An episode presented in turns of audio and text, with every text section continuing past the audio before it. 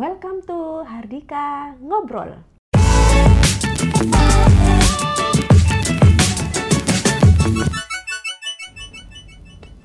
Tiga prinsip membersamai anak berkebutuhan khusus. Yes. Mm-mm.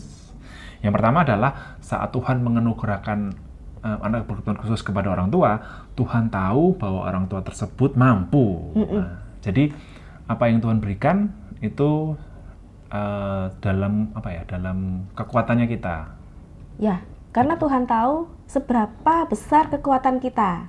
Mm-mm. Untuk makanya Tuhan memberikan kita anak yang spesial. Betul, betul. Jadi jadi Tuhan menganugerahkan kepada kita anak spesial karena Tuhan tahu kita mampu. Mm-mm. Sip. Yang kedua, Yang kedua, orang tua harus mengkondisikan keluarga inti serta lingkungan sekitar agar memahami kondisi anak berkebutuhan khusus kita. yes, penting buat kita orang tua itu untuk mengkomunikasikan, menyampaikan, Mm-mm. menjelaskan anak-anak kita, misalkan, oh, Kondisi anak kita. eh, anak kita ini, ini seperti ini, nggak boleh makan ini, misalkan ada berwarna ya nggak boleh makan coklat, ada berwarna nggak boleh makan tepung, Mm, segala macam kue, Mm. segala macam apa ya, snack-snack, Nah, permen, nggak itu nggak boleh. Nah, itu juga jadi kita mesti sampaikan ke ke keluarga keluarga inti Hmm. lingkungan sekitar. Juga ada beberapa anak yang nggak bisa dipanggil. Nah, Nah. kayak Grace itu nggak bisa dipanggil. Eh nggak bisa. Dia mesti di toel mesti colek. colek. nah beberapa nah itu keluarga mesti tahu. Jadi kalau misalkan dipanggil panggil nggak nggak jawab dipanggil panggil nggak noleh. Nah, bukan karena cuek, nah, bukan, bukan karena anak itu nggak peduli, tapi karena memang karena memang nggak dengar. karena banyak dengar. Nah itu. Yang ketiga adalah Orang tua haruslah sabar, kuat dalam membersamai anak berkebutuhan khusus. ya jadi em, Memang untuk anak kita jika kita mem- mempunyai anak berkebutuhan khusus kadang itu kan kita emosi ya.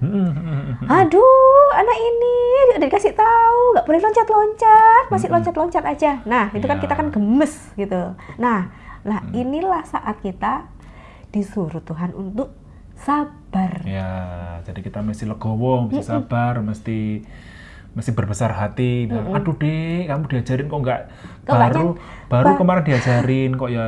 Kok udah lupa lagi Nah, gitu. misalkan. Misalnya anak kita eh, apa slow learner. Heeh, heeh. Nah, biasanya anak-anak slow learner itu kan baru diajari, jangankan besok ya, beberapa menit kemudian itu lupa. Ya, Nah, ya akhirnya memang orang tua beberapa beberapa kasus orang tua juga harus sangat harus sangat hati-hati, harus sangat legowo, harus sangat ekstra sabar ya kan. Ya beberapa anak juga mesti terapinya juga tidak nggak boleh putus-putus. Heeh, tidak boleh putus juga lumayan harganya. Jadi kita kita sebagai orang tua mesti sabar mesti kuat mesti berbesar hati mesti percaya sama Tuhan bahwa Tuhan Pasti sanggup menolong. Tuhan menolong kita Tuhan menjagai kita Tuhan memberkati kita. Ya, baik perekonomian kekuatan kesehatan seperti itu. Jadi orang tua mesti sabar. Dulang lagi dari awal Kak Erika. Yuk biar kita nggak lupa. Yang pertama adalah saat Tuhan menganugerahkan anak spesial kepada orang tua, Tuhan itu tahu bahwa kita ini sebagai orang tua itu mampu. Nah, jadi Tuhan tahu bahwa Bapak Ibu semuanya Anda semuanya adalah orang tua yang mampu. Kemudian yang kedua adalah orang tua harus mengkondisikan, mengkomunikasikan kondisi anak kepada keluarga inti serta lingkungan. Tujuannya apa? Agar dapat memahami kondisi anak spesial. Jadi mereka bisa memahami, mereka bisa menolong, mereka bisa bantu kita untuk menjagai. Ketika mungkin kita lagi tidak bisa menjagai, tidak bisa lagi menolong, mereka bisa mendukung kita. Mungkin di luar jangkauan kita. Nah, keluarga inilah nanti akan menopang kita. Betul. Kemudian yang ketiga adalah orang tua haruslah sabar kuat di dalam membersamai Anak spesial. spesial. Yes. Gitu. Gitu.